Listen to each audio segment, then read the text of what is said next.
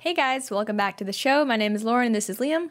Hello. Thank you so much for tuning in, and a big thank you especially to our live viewers. And by the way, guys, we will be going through super chats at the end of the stream, so about an hour into the show. So, you know, feel free to send us your comments, questions, concerns. We will be going over them later. So, we have a. Okay, I'm gonna go off on this show at one point, but you guys probably know what I'm talking about. Uh, so Stephen King, he kind of dismissed diversity and was quickly attacked, then almost immediately backtracked. I think record speed. I- I've never seen a reversal so fast. Uh, then pedophiles, or at least two, identifying as children, trans age, if you will. This is where we're at. Just as a society. Super cool. Uh, then Bernie Sanders, uh, some of his campaign staffers have been the subject of a new Project Veritas operation. So we're going to be looking at some of the clips that have been released from Expose 2020. And finally, one university in the UK has hired speech police. Like, That like can't go wrong. yeah, like Stasi Germany. It's going to be super good. Uh, so it's going to be a really fun show. Hope you guys like, share, subscribe. You know that helps us out a ton. And before we get into it, I do have a quick message from SimpliSafe, our awesome sponsors. SimpliSafe, I hope you guys know by now, is a home security uh, system, and it's like getting commercial grade, enterprise level security, but for your own home. Think about the security Fortune 500 companies use. They need to know police are going to be on the scene immediately, and this is exactly the kind of security you get with SimpliSafe. If there's a break-in, SimpliSafe uses real video evidence to give police an eyewitness account of the crime, and that means police dispatch up to 350% faster than for a normal burglar alarm. With SimpliSafe, you get comprehensive protection for your home. Outdoors Outdoor cameras and doorbells alert you to anyone approaching your home. Entry motion and glass break sensors guard inside. Plus, SimpliSafe protects your home from fires, water damage, and carbon monoxide poisoning. It's all monitored 24 7 by live security professionals. You can put up your system yourself. No tools needed, or SimpliSafe's experts can do it for you. And it's only 50 cents a day with no contracts. Personally, the thing that intimidates me the most about all these security systems about how are how expensive or complicated they can be, not SimpliSafe. So go to simplisafe.com slash Lauren, and that's S-I-M-P-L-I safe.com uh, today to get free shipping on your order plus a 60-day money-back guarantee so you literally have nothing to lose but everything to gain in terms of protection. That's simplisafe.com slash lauren to save on home security today simplisafe.com slash lauren again s-i-m-p-l-i safe.com slash lauren. Okay so stephen king famous horror writer um, let's see it Oh, shining Goodness. Like e- everything. Basically, every modern horror that isn't like a B tier movie. or Dean Koontz, pretty much. Yeah. Those are the two. And I I feel like Steve, if you go to a horror section at your local bookstore, which they they st- still exist for the time being, by the way, uh, there's almost an entire section in the horror section Yeah. that's dedicated specifically to Stephen King. Well, to be fair, as dislikable as I find some of his views, the man is like a beast when it comes to writing books. Very prolific. Like it's it's famous how how much this guy writes. He's like just the anti George R. R. Martin. Like they're complete opposites. So, uh, yeah, he's he's written like 700 books. He's if you don't follow him on social media, you won't know this, but he is a hardcore liberal. He has some like Trump derangement syndrome going on. Um, and I'm not saying he's a bad person because apparently he also donates a lot to charity, which I think is great. And I think your actions speak louder than you know your your tweets, or at least that's what I personally am hoping for.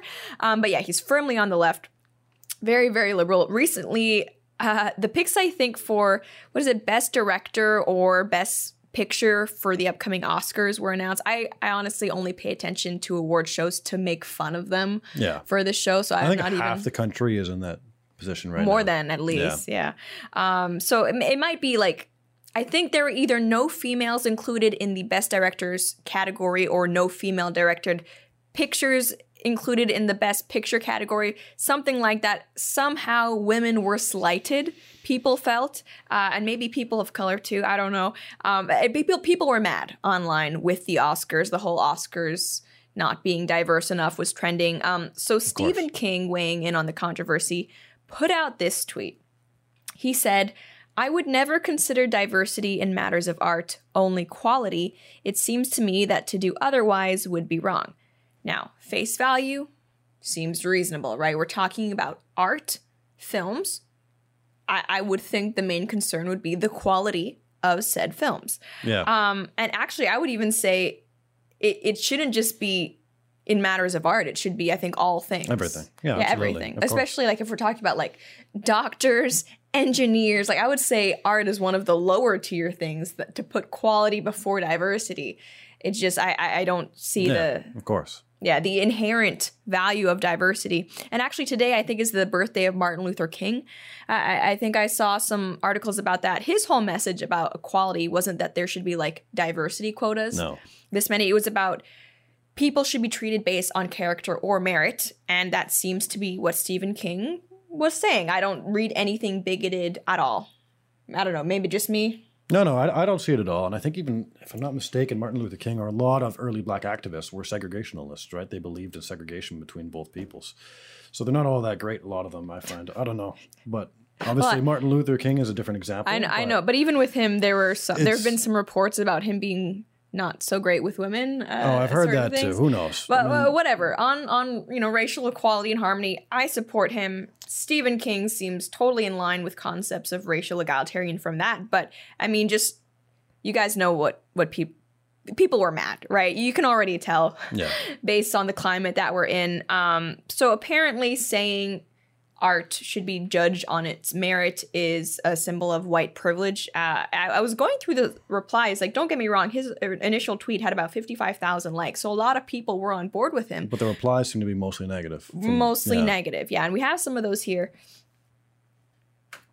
Okay, so uh, this one person says white men are 35% of the population. It's not logical they produce 100% of the quality art. Okay, no one is No. saying Whomever that- made that claim. I No, mean, they're obviously nobody. talking about, I guess, The Oscars specifically. having 100%, but that's a very small pool. Like, if you know anything about samples, right? Yeah. You, you know that that's that's a ridiculous argument to make. Also, like, I just want to. People complain about the Oscars not being diverse enough.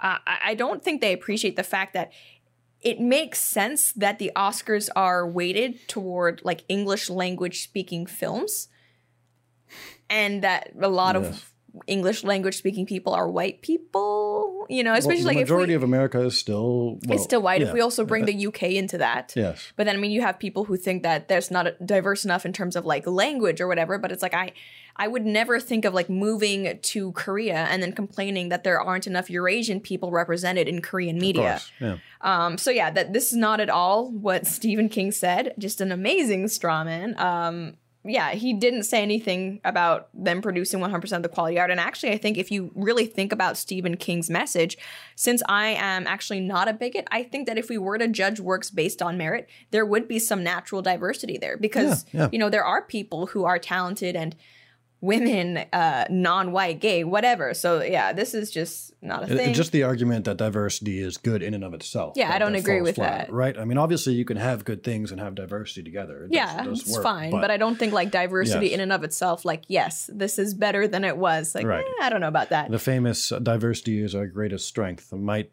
be a little bit of a meme that only came about because we only have first world problems, Yeah. right? Uh, another person says, Sir, this is a white person, by the way, for anyone listening on the audio platforms, and this matters. He says, respectfully, saying you as a white man can't really say that. Uh, you had more advantages and opportunities than a person of color would have. They have been wrongfully held back in so many ways just because of their color skin. These kind of people kill me. No, yeah, it's just like kill they, th- these kind of like self-flagellating white people. They remind me of the Jerry worm. If you guys watch Yes. Rick and Morty, Yeah, remember the know. Jerry worm? He's like worm Jerry, which is even worse than regular I Jerry, and hate- he's offering himself up in prostration. That's exactly what I think of when I see these types of tweets. Because I hate Jerry as a character. I Yeah. hate everything about him. I don't want to see him on my screen. Even like, just get off my sc- like. I don't even like to see when the family makes fun of him. yeah, because it just it makes me even it makes me even more irate. It's like how dare you exist? Yeah. Like stop it. You know? that's what the, these people are like the personification of worm Jerry. Yes. Um, so like They are the group, by the way. We've said this last episode that I was on too, but they are the group with the least in-group preference. They actually white actively, liberals. Yeah. They, they yeah they prefer the only every other group, group, over yeah, white people. The only group to have an out group preference, which is that you prefer people who are not other white and now people. I'm not advocating you need an in-group preference, but I'm saying these people are actually self-hating. yeah, actually. Yes. Um, so yeah, again, what Stephen King said was, I want to judge work based on its quality. This person's response is, you can't say that because you've had opportunities that people of color haven't had. It's like, what is that? The bigotry of low expectations? Like what? I mean, so what? What are you suggesting with this tweet that we say, okay, um, you know, non-white people, women, they've been held back. Therefore, you know, a, a pretty good movie by one of those folks should have the same merit as a really good movie by a white. Like, what is like? What are you even arguing for? I don't know. Uh, this person, a, a crafty Arab, that's her username, which I, I do I find thought funny. that was yeah funny. Yeah. says, but you say this from hashtag white privilege. Privilege spelled incorrectly, by the way. I noticed that as well. Uh, I wrote a quality children's book. I don't Uh, know. yeah, based on your The spelling. spelling questionable uh, on Ilhan Omar last summer, and the struggle to get it published was painful, and ultimately it didn't happen. You have zero idea how to live in my world where I can't even find one book like this for my child. What are you saying that publishers didn't want a child's book based on like a radical, divisive political figure with bad spelling? I am shocked. Yeah, I kids wouldn't care about as well. Maybe you're just not as crafty as you think you are. Maybe. I don't know. Maybe. Um, Gabino Iglesias says every writer of color reading this, including me, has had to work 10 times harder to get the same recognition slash opportunities straight white male authors get from the start. Same goes for women, LGBTQIA writers, and other underrepresented voices. Diversity matters, it matters a lot. Okay, so this, what kills me is that keep in mind, like, this guy says he's a writer of color and he he's had to work harder to get what the white people writers have do you think like publishers or whatever people reading the the written piece sit there thinking you know what? I feel like this sounds like it was written by a mexican. Yeah, like i don't sounds like, minority stuff. i don't know you know? Like i feel like the person who wrote this is probably gay or trans like how would you how would you know that as like a writer re- reading a written piece? I mean i understand obviously like in something like politics or or acting it's different but it's if, if you're an author like I, i'm sorry frankly most publishers or whatever wouldn't know all the things you're being you're accusing them of discriminating against you for. Uh, I, I think it's more likely that the publishers just just aren't as interested in publishing your woke garbage You know what? I'll be honest too. There's also this kind of thing where it's like, you know, there's this implication that if you're a white male in particular, you can get anything published, right? Mm-hmm. Any drivel published. And it's like, if you just look at America or almost any Western country that has a majority white population, there are more poor whites in the country than there are poor of other people. Yeah. You know, like look at actually where Stephen King is from, Maine. Maine, it's a is very poor state. extremely poor. and a very white state It's, yeah it's like it's like so white that actually there's been articles written about how it's it needs to be changed. Like, It's too white. I'm not even kidding. Yeah, So it's like there are tons of poor white people that have to go through hell their whole Yeah. lives, and they're still getting hit with this. white privilege thing and that's the thing thing. because It like i feel like a lot of the stuff they're talking about like i do think that class privilege is pretty real like obviously someone who was born into trump's family has a different experience than someone who was Yeah. uh, born into the projects and i think that's unfortunate to something that uh, yeah, I don't think poverty is something children should ever have to deal with. But what these people do is that they conflate race with like socioeconomic status, which is not the same. And I think No. it's very dismissive to a lot of people who are white but go through these problems. And it kind of Listen, LeBron James's kids, you Yeah. know, like those kids are going to grow up black. pretty, They're- pretty well. Like it's going to happen. better It's- off than Yes. a lot of white children will be. Um, and yeah, diversity matters. It matters a lot. Why? Why? I, I still don't know. Uh, Roxane Gay, blue check mark for what it's worth, says As a fan, this is painful to read from you. It implies that diversity and quality cannot be synonymous. They are not separate things. Quality is everywhere, but most industries only believe in quality from one demographic. And now here you are. So um nothing about what he said and i feel i don't know what these people read it's not the same tweet that i read he didn't say anything about diversity and quality not being synonymous or that they cannot be synonymous Right, they've got the progressive glasses on. yeah but it's just saying that they are not inherently synonymous which i would agree with Of course, yeah. yeah i mean and there are a lot of authors that are amazing but who are non-white women or whatever And- but they're not amazing because they're non-white or women or whatever I completely agree. And in fact, I think that now more than ever, there's actually a market for these people uh, because Oh, of their yeah. own identity. Like, think of the talk show recently on YouTube with Lilly Singh. I mean, that's a form of art, I guess, technically. I, I don't know. I mean, I mean, I would hesitate think to so, call that particular show art, but I guess in the abstract,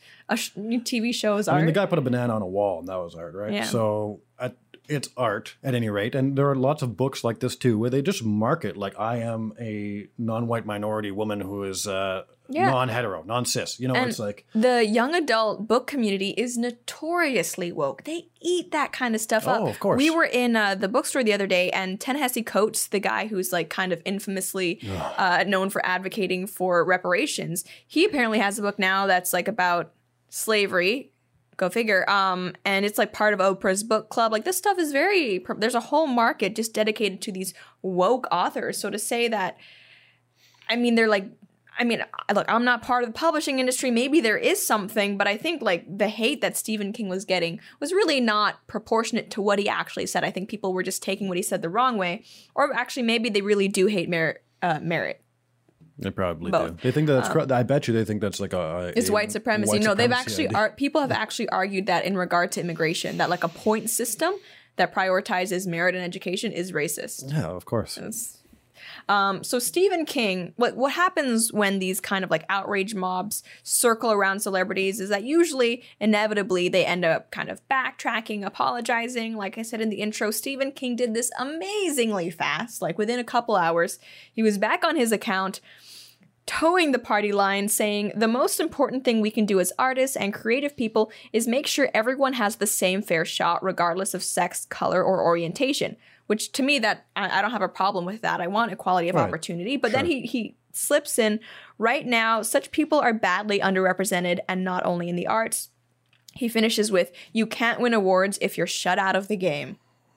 So it's like it's not enough to This was say like two hours later after his initial tweet. Yeah, something like that. That- that- that's fast. Yeah, that was good. Um, So it's like a preemptive mea culpa for well, he's a smart guy. Maybe he just gets educated very fast. Yeah, You know, he learns. Um, which I also love because I, what I loved was the the conservative backlash from this tweet because I looked at the comments in these ones and it was all like people crapping on him again. So I was Yeah. like, good, you get your just desserts, Stephen. yeah, Because you, you obviously when you count out to the progressives, you're going to lose because they have a purity spiral like Mm-hmm. none other, and and then you backtrack on it, so you lose in the end. yeah. That you just seem like again worm Jerry, and so it's not enough. You can't come out as someone who wants equality of opportunity. That's not enough. You have to also say, and by the way, people are being like systemically held down. Like I've been called racist or sexist by saying I don't think people are being systemically oppressed, but like that in and of itself is a racist thing to say or a sexist thing to Yeah. say, which is pretty crazy. And I'm like I'm at the point where I I think my job contributes to it because it's like we talk about this stuff day in and day out. Like I'm sick of the outrage mobs, the race baiters. It's just it's tiring and we have some video clips here that just kind of I don't know, exemplify the type of people who who make me want to tear my hair out. So if you guys are at all on social media or in into the news, you'll know that Meghan Markle and Prince Harry, they've kind of like quit as royals. I don't know how that works. I don't care to know. I don't care about those people at all. I've never thought to myself, I wonder what Prince Harry and Meghan are doing. You know, if- if they get a divorce and and he wants to be like a royal again, I'll just uh, you know. Well, a lot of people are good. saying that he got kind of whipped by her. Um, Yeah. But uh, like the British press is notoriously unscrupulous, right? They torment people, no respect for privacy. If you think the American press are bad, look at the British tabloids; they're way worse. I sympathize with the royal family or, or anyone who's famous in in Yeah, no, because it is it is bad, and they don't respect your privacy, and I, that's not fun for anybody. But what was weird about the whole Meghan Markle thing is that people were kind of painting them them quitting to make millions of dollars doing other stuff, and not having to deal with all the royal duties as them being driven out of the royal family because of racism. Um, there's this clip that was circulating on social media, and it was it's it's just I can't believe we're still dealing with this in, in, in 2020. And I, of all people, hate to use the current year argument, but I feel like, you know, this kind of stuff came to a head in 2016. And I, it seemed like on- the internet, almost all of the popular videos were against this stuff. But I don't know how this type of ideology is still perpetuating itself. It's because you, I guess. academia. Yeah, well, they, they say. close This person themselves is a doctor off. that we're about to see. Oh, oh, really? Oh, Yes. amazing. Um, yeah, we have this clip for you guys. The racism experienced by Meghan feels so personal and it deeply resonates with a lot of people is because it's symptomatic of the culture of racism in the United Kingdom. what, what examples do you have? You see, that is another problem. When people ask, keep asking what examples, it makes me question. It, it, it makes me question where have you been the last two years? What have you been reading? What have you been? What I've have you been been listening to? I've been reading right. some criticism. Right. I haven't personally read anything that Right. I could say was based on And this is and, racism. and this is part of the problem. So it's it's part of white privilege and enforcing racism to ask for examples of racism. How Yeah, dare they? How dare uh, they be that ignorant? For a second, I thought she was going to say it's going to make me question my own beliefs. Yeah, essentially. That's what I thought she was going to say, and, and I was like, "Wow, that, that'd be too good." no, but it's like you're not even allowed to. I know You you have can't to even ask for an example. Yeah, yeah, I have to treat it as scripture. You have and to that just know. and that guy was a lot more, I think, um, I don't know, amenable to her than I would have been. Absolutely. Yeah. Yeah, he was very kind. Um, but anyway, so th- th- another thing with Meghan Markle is that of Akkad has mentioned this, and I, I mean, I don't want to like dismiss her racial heritage, but she's very light skinned, right? For a, a black person, she's only part. I personally, looking at her, wouldn't have known she was black. She could pass as That's Mediterranean things, or- something. yeah. Like I, I, I wouldn't. Um, yeah, I wouldn't really attribute that to like, oh yes, you hate me because I'm a strong, independent black woman, and not only that, but she has kind of been notorious for pushing a feminist agenda. Uh, you know, as they've um, talked about how they only want, I think, one or two kids because of climate change and things like that. She's done a lot of things as well as I think being seen as not respecting royal tradition that have upset people. Yeah. But according to this person, no, no. Criticism is because she's a black woman. If you look at a lot of the criticisms she's faced, even a lot of the examples, it sums up to one thing. How dare she? She doesn't know her place. She's uppity, right? When a black woman, right, goes along with the flow, does what is expected of her, mm. it's all okay. But the moment she exercises independent thought, independent authenticity, her own independent views, she's a problem. Uh, yeah, I'm I'm done with these people.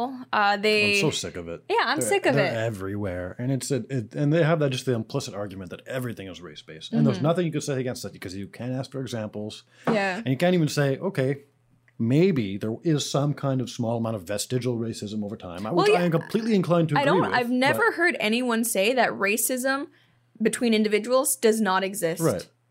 No one and has it, said it, that. it is, I'm sure, a contributing factor to a small percentage of these things. But overall, there are many other factors and explanatory reasons. Yeah, and also the way that she says, yeah, the problem of racism in the UK, and like, really, like the UK is one of the most welcoming places. Yeah, like, I, I mean, yeah, Yeah, I mean, yes, they, they, they'll, and they'll look at their history of white supremacy or whatever, and then at the same time, they'll dismiss things like that they went across the world to end slavery. you yeah, I know. And as like- someone who's actually from a colony, like Hong Kong was still a colony when I was living there. That all of that stuff is ridiculous. Like, it's just as far as empires go, much rather be part of the British than a lot of other ones. All right. So our next story is about pedophiles, that good stuff, because we haven't done enough to just like really de-rank ourselves in the type of YouTube algorithms for being Yeah. not advertiser friendly. So, you know, got to talk about pedophiles. But speaking of that, again, just some reminder if you're enjoying the show, like, share, subscribe. It really helps us out.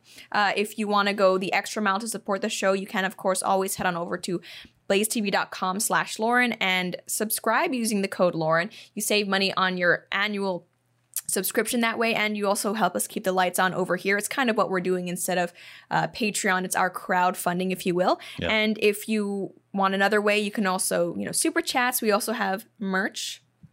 There we go. Yeah. Uh, that's shop.blazemedia.com you can find merch for our show blaze media in general yeah hats, shirts hats mugs, mugs, yeah. all that good stuff.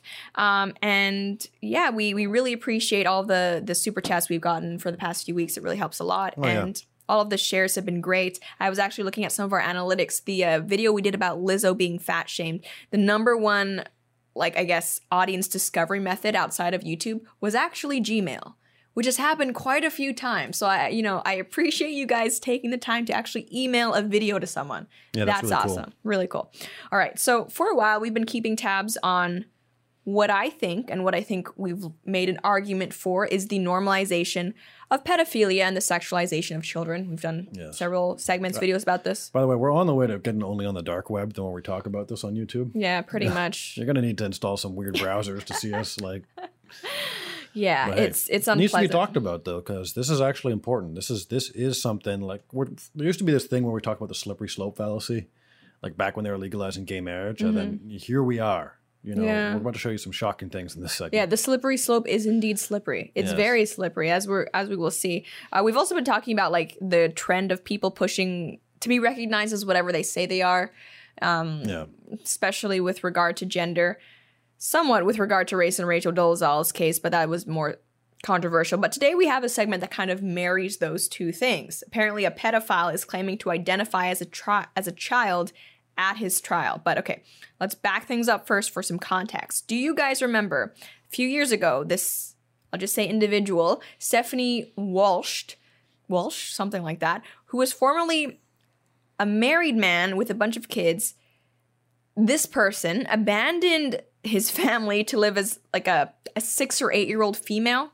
So not only was it were, were they transgender, they were also trans age. I'm I'm sure you guys have heard of it. You've probably repressed the memory. It was so disturbing, but that's okay um, because we have some footage here of Stephanie to help you remember.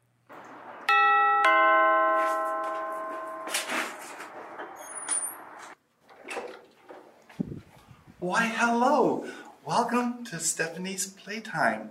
I hope my little sockets have been good. We have an adventure for you. Come on in and see what we found. You've probably noticed there's a lot of people worried about their safety because I identify as a six year old. Well, guess what? It doesn't matter. I just use it as play therapy and it helps me cope with depression and anxiety. Sorry, guys, I'm just realizing we should have done a viewer discretion advisory because Yeah. that's Audio listeners, you should be thankful, but No, also even should. audio. I think is still bad. It's still yeah, you can probably still understand what's happening a little bit too well. Yeah, and all of like the creepy vibes that you get from that person, I think the six year old thing, the, the age play is the worst. Like that's the worst of it. There are many things that are wrong with it. The age play thing is is the worst. It's uncomfortable. But um, so that was a few years ago. And now, like, I don't want to say that the whole trans age thing is catching on because I think that that would imply that it's more frequent that it than it is. But at the same time, this week this news came out. We have this from the Blaze. Convic- convicted sex offender identifies as eight year old girl, claims child porn found on PC is protected by First Amendment. A convicted sex offender not only said that he identifies as an eight year old girl, but also that child pornography found on his computer is protected under the First Amendment. Okay, by the way, libertarians, this is where I draw the line. The First Amendment does not cover child pornography. No, but actually, um, there's a, a an interesting question I want to ask you about this situation and libertarians that we're going to get to in a second. I've always been an eight year old girl, Joseph Gobrick said at his sentencing, the station noted, and even my drawings and fantasies, I am always an eight year old girl. Gobrick, 45, claimed the images were computer animated using an image manipulating program and protected under the First Amendment. But police said eight child victims were identified in the pornography recovered from Gobrick's computer. What's more, some images depicted children between infancy to five years old being sexually assaulted, the station added, citing court records. Okay, so obviously, disgusting person. Like, I'm. I, I'm not ashamed to say, like, I don't think it's possible to be too cruel to people like this. I don't think there's a punishment that anyone could come up with where I would say, in regard to this person, that's too much. Like, we need to, we need to back off. I, I, I I honestly can't think of one. Um, I actually have another good quote from him that I thought was really enlightening and, and interesting. Um, he said, Under the law, Auschwitz was legal. What you're doing here is just as wrong as Auschwitz was. So um, Yeah. that's what this guy is positioning for. I thought that was a, an interesting, Well, very effective argument. Yeah, he he's presenting himself as like this oppressed, marginalized group, I will- but yeah, I will say if there's any concentration camp I could get behind, put it's, yeah. it's for people like him. No, I would I would agree. Again, like the, these people are trash, and what all the science says that you can't. Pedophilia is not something you can be cured from. So I mean, Yeah, and that's tragic. I mean, it, it, it is really a tragedy. yeah, Um, but at the same time, you, you I feel like a death sentence would cure it pretty well. But I you mean, cannot like yeah, you can't endanger the lives of these children in that way. Oh yeah, for sure. No, and I mean to to, to clarify, um, this person's attempt at being, oh, but I'm just a girl, that wasn't successful. He has been sentenced, thank goodness. He's very much going to prison. Um, and what, what I wanted to ask the libertarians out there is like, when it comes to pornography that is computer animated or animated, drawn, whatever, but that depicts children, should that be protected under the First Amendment? Because there are no actual children that are being harmed by it. If it's you know something like Um, cartoons or something. I would like to see research that says that that doesn't actually lead to people fetishizing this more. Mm-hmm. Even like you know that it doesn't desensitize. This isn't like a chain of desensitization that leads to more child sex predators. Um, but yeah. Because that's mean- what we see usually with sexual behavior is that it's kind of again like a slippery slope and you do get desensitized pretty part easily. of me is like, all right, if, if theoretically, and I don't think this is the case, but if theoretically all child uh, molesters were like happy to just watch that and they would never do anything bad in their lives because they have this animated animated material, be like, okay, fine. Then, Well, that's what but- in in but some that's not the case. Well, in some countries they are at, at the very least discussing having dolls that look like children where the pedophiles Hmm. can and so that's been really really controversial. Um yeah, I don't know. I would love to know what you guys think about that because with me I'm just like, yeah, how about we say it's okay, but then like, you know, your computer just zaps you. Like anyone who goes on to any of that. And we just kind of nip the problem in the bud for a little bit. Um, so yeah, as strange a case as this is, I, I was kind of looking into trans age as a thing. This is actually not the first time it's ever been mentioned in like a, a court sentencing for pedophiles specifically. Even uh, we have this from 2018 from the Daily Wire. Uh, a, Chicago man accused of sexually assaulting two six-year-olds, again, just uh, you know, against the wall, and an eight-year-old on repeated occasion told police officers that he's really a nine year old trapped in an adult's body, prosecutors revealed on Wednesday. 38 year old Joseph Roman, Roman is charged with repeated predatory criminal sexual assault. The numerous attacks began in 2015 and continued until earlier this month. Roman has reportedly confessed to some of the attacks to authorities. His victims were the daughters of his friends. The trans age male was charged with a Class X felony and taken into custody Monday, where he made a video confession of his crimes. Roman was ordered to be held without bail during Wednesday's hearing. So, again, it's not like the cops said, okay, you identify as a child, no problem. Like, you know, th- these people are still very much going to prison. Yeah. But again, I can't imagine being the parents of that person. That that also you know that you let him near your child. It's Yeah. just that's awful. you know? heartbreaking. Um, the slippery slope is is slippery. The fact that Yes. anyone has even thought to claim that they're trans age, the fact that trans age is even a term that that I know what it means is disappointing. Actually, if you remember, probably about four, maybe five years ago, there was a, this started up on 4chan as a troll. It was called it was like leaf gender or something like that. Like you you you could choose your age essentially. Yeah. And, and it was essentially like a troll, like a progressive troll, and it was like, okay, it's totally unbelievable. This is There's no way this will catch on. But it's slowly and slowly. I've like you could find more and more of this as the years go by. Yeah. And I, I promise you, I've I've spoken to some progressives who think that there are societies in the past where sex with what we deem minors was not harmful to the minors, and, and Mm-hmm. they'll argue things like that. And um, I think that this is the way it's going to go. Well, you no, know? for We're sure, gonna have and- to fight it. Th- that's the thing. Like again, I don't want to say that this is trans age is the thing now. It's here, No. but like you said, it's starting to become more frequent. The fact that it even exists is, I think, a sign we've made mistakes. we need a reset button. Um, but all of the ideas of like social constructs that they apply to gender to back up things like being um, gender fluid, being non-binary, and all of that stuff. A lot of those same arguments can be applied to the social constructs we place around age. Something like age of consent is very much a social construct. The idea that Of it's course. inappropriate for a 15 year old um, to be with a 40 year old. That is a social construct. But I mean, uh, a lot of these progressives use social construct to kind of dismiss everything. But just because it's a social construct, that doesn't mean it's bad. It doesn't mean Rule of invalid. law is a social construct. I don't think. I mean, maybe they would argue against it, but I, I, I think there's a lot to be said for certain social constructs.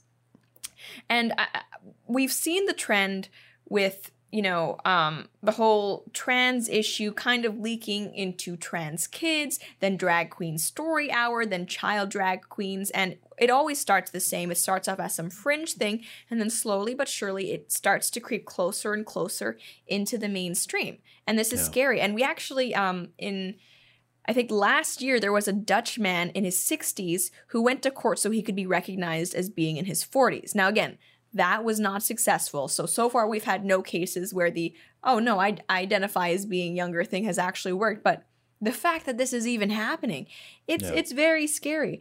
Um and if anyone thinks nah this this is too crazy to go mainstream i mean like sure these people are pumping their children full of hormones and like you know dressing them up in drag putting drag queen story hour into schools like yeah they'd do that but they wouldn't agree to something like trans age. That's that's too much even for these guys.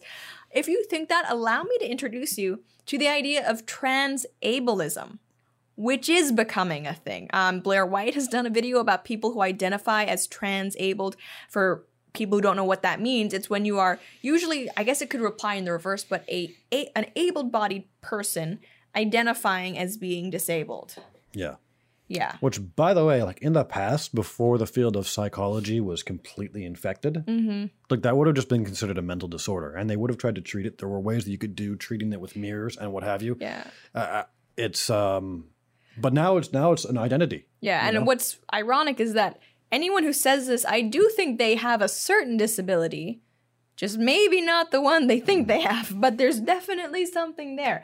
Um, and this isn't as mainstream as something like gender now, but if you guys have ever done any type of uh, research in academia, you're probably familiar with JSTOR. Um, you, they have tons of Yeah. research paper on there. They actually put out an article uh, about quote the complicated issue of trans ableism. Is it complicated though? I think I'm disabled. No, you're not. There we go. Um, this is concerning though. This this the whole trans abled thing. Reading about this has. I mean, it kind of it makes me resent the field of psychology a lot for what they've allowed to be ha- to happen to people. And it's always sexual too. There's one quote in there that says, uh, "Devotees experience fetishistic, fetishistic um, attractions towards the physically impaired bodies of others." It's like, why? Why we always got to go there?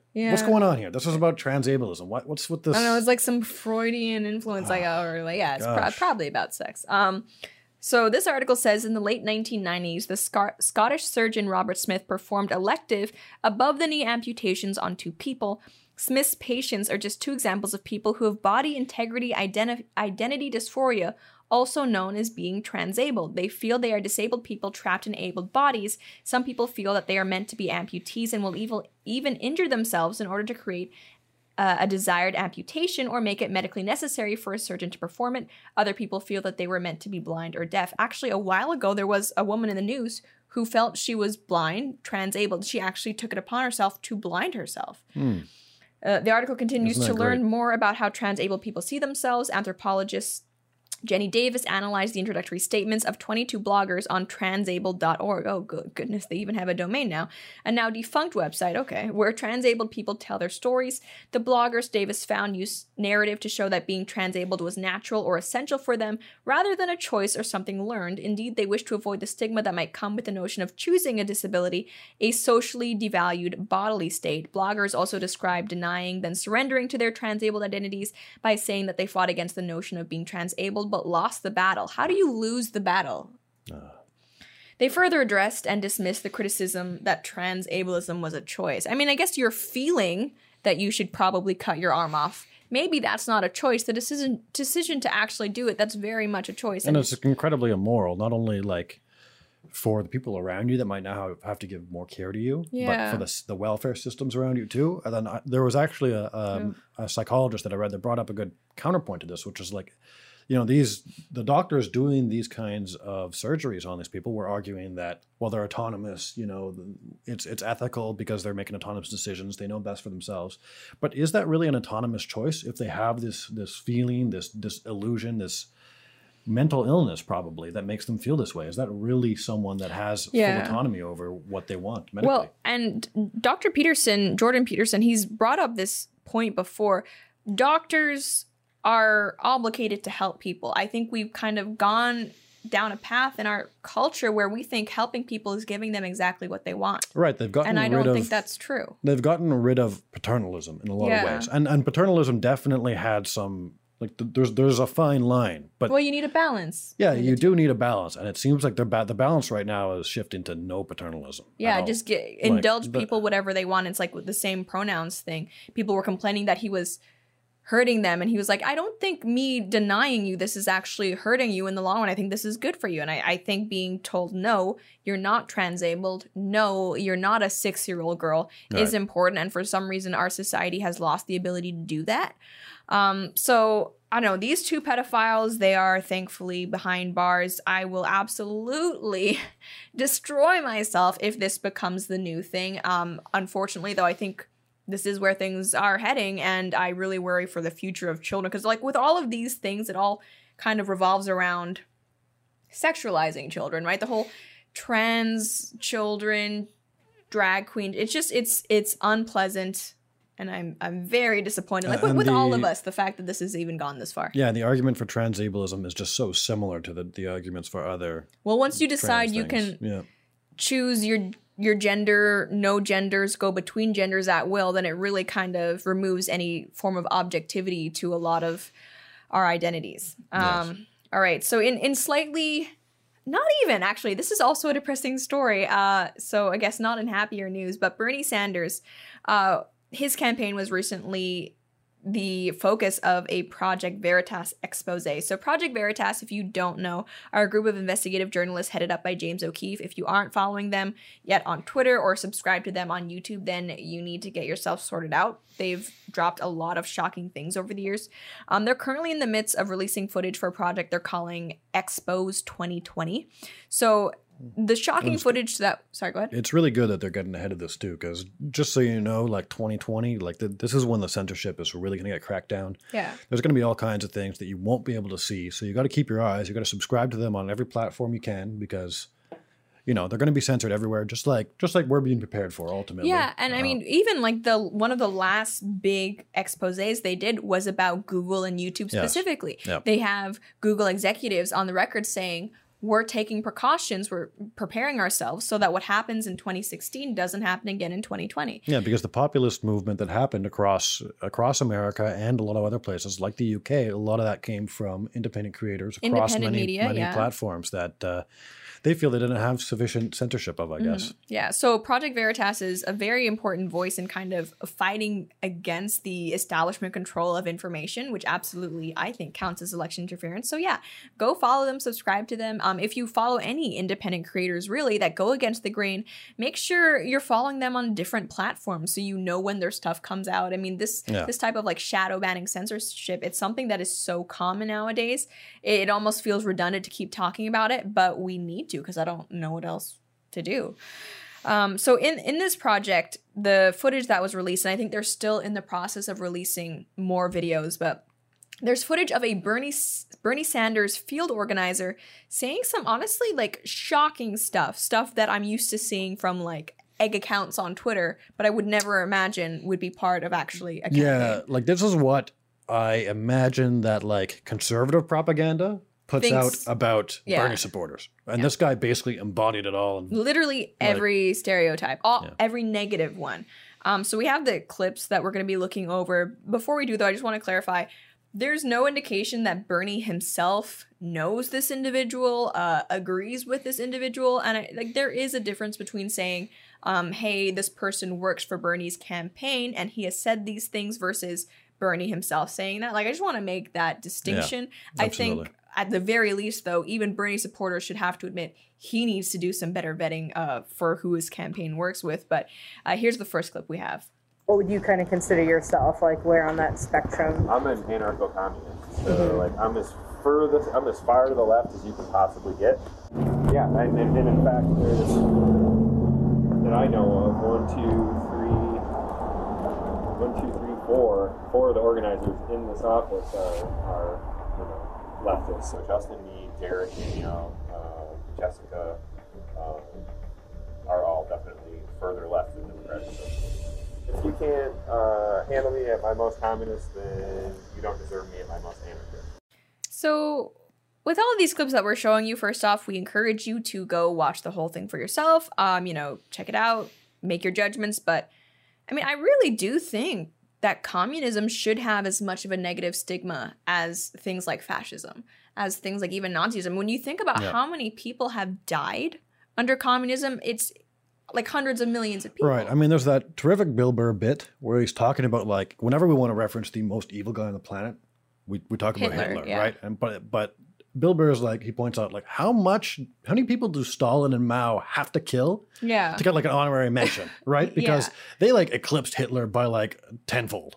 No, for like, sure. In terms of the numbers that they got rid of, almost. Yeah, It's- so it's this incredible. is an evil ideology. I think it's evil in practice. It's evil in theory as well, Yeah. because I think property rights are human rights. I mean, you know, life, liberty, pursuit of happiness, and property, like that's all part of, I guess, the foundation of the United States. And I think the founding fathers made the right call. So, I mean, even in practice, I, I would say something like communism is evil. This guy flat out says, like, yeah, I'm an anarcho communist. Like, eh, you know, Yep. what's the big, like, this is some, I'm, I'm having trouble wrapping my head around someone who identifies that willingly. Because usually it's it's a slur like it's it's a bad thing other people call leftists or maybe socialists to kind of say like this is how ridiculous you are. It's very rare to find someone who's like yeah i am that ridiculous. And also just like can we talk about how anarcho anarcho communism doesn't even make sense? Like an anarcho capitalism would never happen or work but it makes more sense than the anarcho communism because like if there's anarchy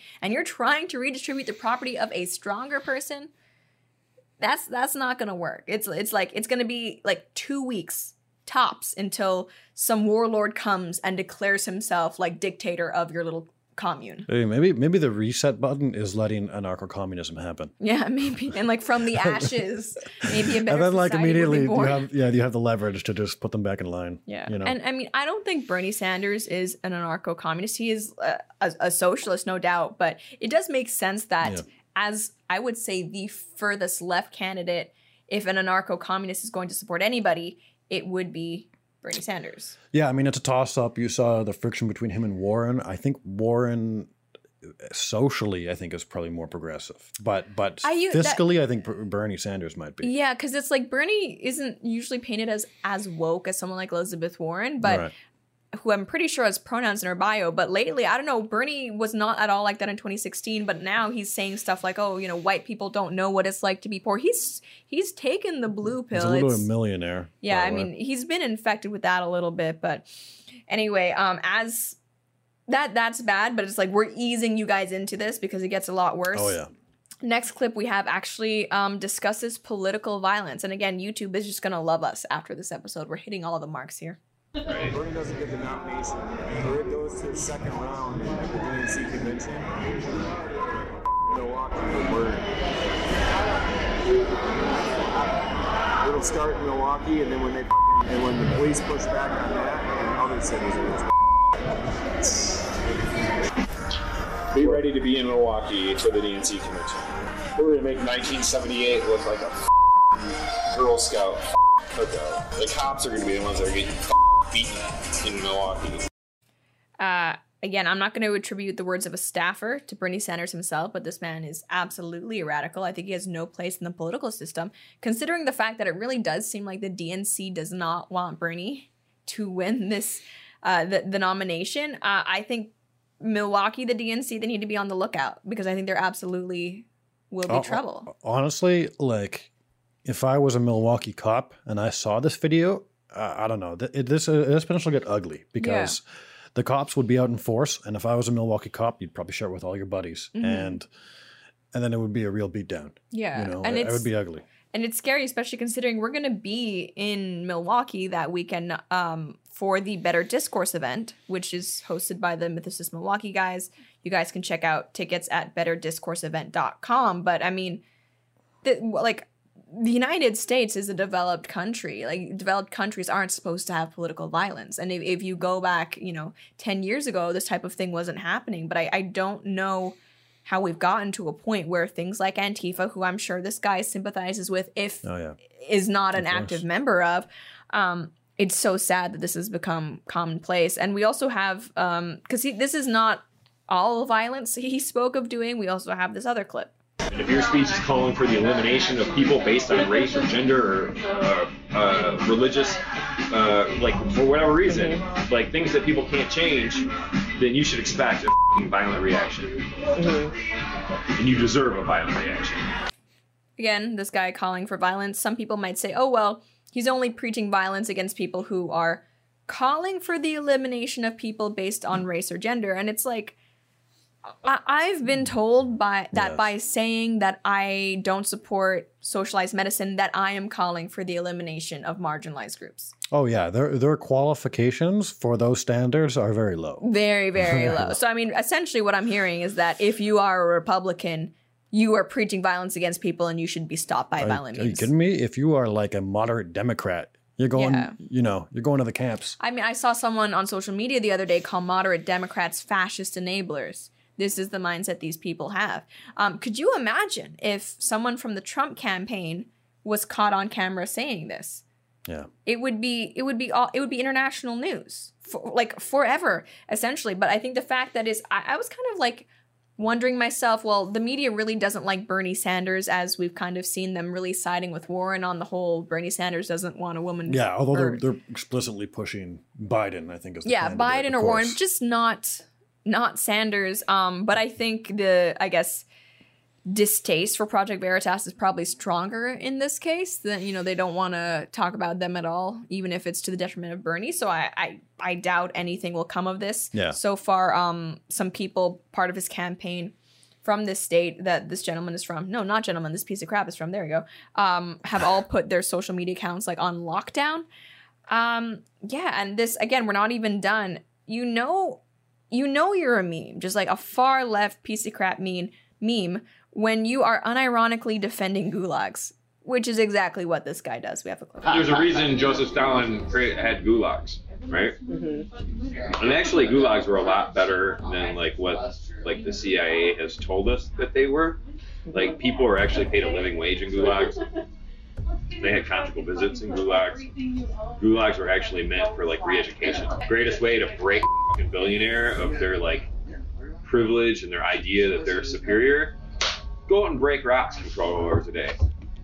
You're now a working class person, and you're gonna learn what that means. i love that there's a reason joseph stalin had gulags right Yeah, like yeah, i mean I mean, you're right, but yeah, it wasn't a was good one. there was a reason, and like that's why, like anyone who defends a gulag, you don't you don't get to, I guess, wax poetic about how awful, uh, you know, the migrant detentions are. Like you don't get to. You you unironically support gulags. It's it's insanity. No, it's it's insanity, and like I, I again, I encourage you guys to check out the these clips in their entirety. There's a lot more crap we didn't have time to include, but he he actually says that gulags are better than American prisons. Like they're more humane, and it's like what you really are just like swallowing the the Pravda propaganda, right? Whatever he was What saying, like oh, the Soviet Union would never do that. These people, like, mm.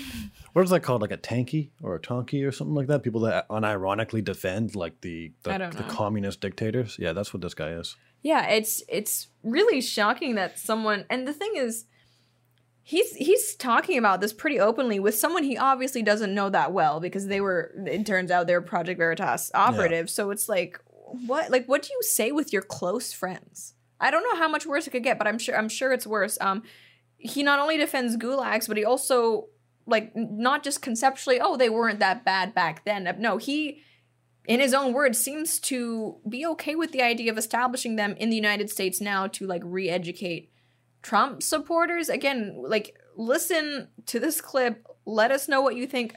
To me, that sounds exactly what he's saying. We got to try. I mean, like, so, like, in Nazi Germany, after the fall of the Nazi Party, there was a shit ton of the populace that was Nazified. And, like, Germany had to spend billions of dollars re educating people to not be Nazis. Yeah. Like, we're probably going to have to do the same thing here. And that's kind of what Bernie's like, whole like, hey, free education for everybody, because we're going to have to teach you not to be a Nazi. I mean, I'm not surprised that a leftist authoritarian would see state run education as like the perfect means for indoctrination. We've talked about how that's literally what it is. It's nice. It's almost validating to hear one come out and say it, though, in a strange way. Yeah, I mean, we're about to have our next segment is actually about the university system. Yeah. But yeah, absolutely. I mean, uh, this guy is all in Yeah. for for the far left stuff. And I think uh, you know these re-education things. If you don't get good grades, you got to watch out. No, for sure. And so, okay, going forward, um, I, I saw Tim Pool did a video about this. It, the Bernie Sanders campaign hasn't really addressed this yet, and I think they're Yeah. kind of torn between okay, hey, mainstream media is not reporting on this yet. Do we just leave things be and hope it just blows over? Because so far it is just independent media. I think they're probably afraid that if they draw attention to it, they're going to. I'm sorry, if they denounce it, they're going to end up drawing attention to it. Um, which I mean, I still think it's worth a little, hey, disavowal, this guy is fired for sure. And it's just throughout all of this, I'm just thinking about what would have happened or what would happen if this were a Trump supporter. Because again, you know, oh. I'm not saying that Bernie Sanders thinks there should be rioting in the streets in Milwaukee when he probably doesn't get the nomination, but the fact that this guy who works for his campaign is talking about this so uh, openly, says that there are other people in the campaign who agree with him, that should be cause for concern right? I mean th- there's no way to defend stuff like this. I think um, you know police social media sites uh, universities have been way too complacent in not fighting against far left radicalism. I mean like people freak out about the far right which is okay fine i don't support those guys but it's like they turn this weird blind eye to the far left but it, they're way more numerous than the far right. I mean these people are working for a, a, a mainstream presidential campaign. It's crazy. And I mean, like I said, Project Veritas is still in the product process of releasing more footage. So I can't wait to see what they come out with next. And I, I hope you guys are subscribed and following them so you can keep up with that too. All right. So to finish off the show, we have speech police. So, you know, we were talking about how this guy wants to, eh, I guess, set up indoctrination camps. In a way, though, Which are just colleges. yeah, they're way. kind of already there. Yeah, like, I that's mean- already a thing. Yeah, I mean, in the program I'm in in particular, it's like, uh, oh, Yeah. What program are you in? well, I'm doing a major in philosophy right now. Yeah, so and, uh, that's- working on other things too. But that is definitely uh, Well, I, that program is it's wildly interesting. I love it, but at the same time, The like, people who take philosophy, yeah, the people who take philosophy, I could I could do without them. yeah. Well, I mean, I, I've done a, a talk for Freedom Works where I was looking at kind of who supports socialism by major. Philosophy is the highest one. 80% of Yeah. philosophy Oh. majors are like socialism. Sounds good. Sign me up. You know, we, we talk a lot about getting tired of the race baiting and all that stuff, and I could just tell you, I'm so sick of it. And because it doesn't, it doesn't, unfortunately, it doesn't leave me with my my work job that I do. It also follows me into Yeah. academia, where it's like, you know, every time my professor can do a crack about orange hair or you know, orange man bad, and uh, and you know. Always progressive stuff. I actually I shared with Lauren an email. What was that email about again? oh, yeah, was- the Iranian. Oh yeah, support for Iran and uh, Afghanistan or something like that. it's really Uh, like, a meme. Like every. I, I feel like at this point, the far left is just like, oh, here are things that the right likes. Opposite of that. yes. even when it doesn't make sense, even when it's like you guys should probably be on this, like this kind of seems like it transcends left right politics. Like, nope. It seems like something where we could kind of get a little bit more together Yeah, on the same no. page, but but no, instead you get like this this supporting total the, garbage and the it, theocratic Iran- Iranian regime to own the cons. like magazines everywhere where it's like socialism fight back, gathering on this day, march on this day, like uh, anti-capitalist demonstration here. We have a actually we have an un- unironically in, in in my university we have a um, a cafeteria called the People's Potato, where you can get vegan fe- food for free. You just have to bring your own Tupperware. yeah, It's uh I'm not surprised that it's vegan. and also it's not free because my tuition pays for it. Yeah, that's true. So, no, but- but, but that's whatever- you're bringing in you're bringing in economics that has no place in communism, no place in philosophy. Uh, yeah, so I mean, obviously, universities hotbeds of leftism. We've done so many segments about this. I should probably create a playlist of all the segments we've done about this. It would it would be like a hours long watch. Uh, recently, though, this UK university, University of Sheffield, I think they took Oh, I'm getting cake roasted, by the way. For for philosophy. That's okay. That's okay. Listen, it's it's uh It's interesting. I can. well, it's not just interesting, but I think it's fundamental to uh, making sense of of the world. Uh, Mm-hmm. I I, mean, I don't lot- think you need to take a university. To, uh, first of all, I wouldn't even recommend it at this point. I wouldn't recommend it. You can learn philosophy. It's very hard. Like, don't get Yeah. me wrong. You cannot pick up a book, a lot of books, and read them. First of all, a lot of them are unreadable, but also, yeah, they're just difficult material. But I- you gotta, you gotta. I think think about your own um, Yeah, i guess like own- moral leanings and things like that i know i took uh, i had to take several western political philosophy classes as part of my political Yeah. science program and i remember there was this one book that i would like start reading it just fully alert but within 20 minutes i would like the eyelids would start feeling heavy so i know i, I it Yeah. takes a certain type of stamina to get through that no doubt but what this university has done is essentially they've announced speech police. And you might say that's an exaggeration you're hyperbolizing. Okay uh, listen to this judge for yourself. According to the bbc sheffield students paid to tackle racist language on campus. A university is to hire 20 of its own students to challenge language on campus that could be seen as racist. The university of sheffield is to pay students to tackle so-called microaggressions which it describes as subtle but offensive comments they will be trained to lead healthy conversations about preventing racism on campus and in student accommodation. Vice Chancellor Koen Lambert said the initiative wanted to change the way people think about racism. The students will be paid £9.34 per hour, which, by the way, pretty dang good salary, uh, as race equality champions. Ah, that's like that's the most virtue like signaling, self-aggrandizing name that I could possibly come up with. Yeah, that's like makes me think of Hitler Youth. Yeah, You know, essentially like, uh, virtue champions or something. right. Ugh. Yeah. Working between two and nine hours per week to tackle microaggressions. Which is all the work they can handle, by the way, because of all their, you know, their disabilities and all the other things they have. These uh, these are described as comments or actions which might be unintentional, but which can cause offense to a minority group. It gives Yeah. examples of what it means by microaggression, such as "stop making everything a race issue." That's apparently a microaggression. Saying this isn't a racial issue is a microaggression. I love it. Uh, where are you searching, f- or why are you searching for things to be offended about? Another supposed microaggression. Where are you really from? Okay, that's the only one where I can see is maybe a microaggression. I don't know. But even then, it's like, is it worth Whatever. having I mean, language case. police? So you get offended. Yeah, sure. The, the question was a little bit. Yeah, you should have worded it like that. All right. So what? Grow up. You're an yeah, adult. it doesn't matter. Um, okay, this is one I've never heard in my life. I don't want to hear about your holidays to South Africa. It's nowhere near where I'm from. No one has said that. Yeah. Who? No one has ever said anything like that. Would the range individual even imagine that that's a sentence that can like be strung together? Yeah. Right? I mean, it's like the progressive glasses go way too thick. Like you've never spoken to someone who isn't progressive, so you're like trying to imagine like what would these people say? What would they think? Like you don't even you can't even come up with realistic ones. Um, I, I'm struggling to find out how this is a microaggression. Being compared to black celebrities that I look nothing like. Yeah. Oh, because you're trying to make yourself an individual and not part of the group. I think that's why. I think that's why. No, I don't know why. I don't know. I have no idea. I don't know. Whatever. It's Anyway, normally a compliment to be compared to a celebrity because on average they're good-looking people. On average, right? on average, yeah. yeah. So Rather than being about controlling people's speech, the university says it is opening a conversation. Seems like a lot like you are controlling people's speech, though. Like you, you, you've listed uh, things to not say. How can you say this isn't about controlling people's speech?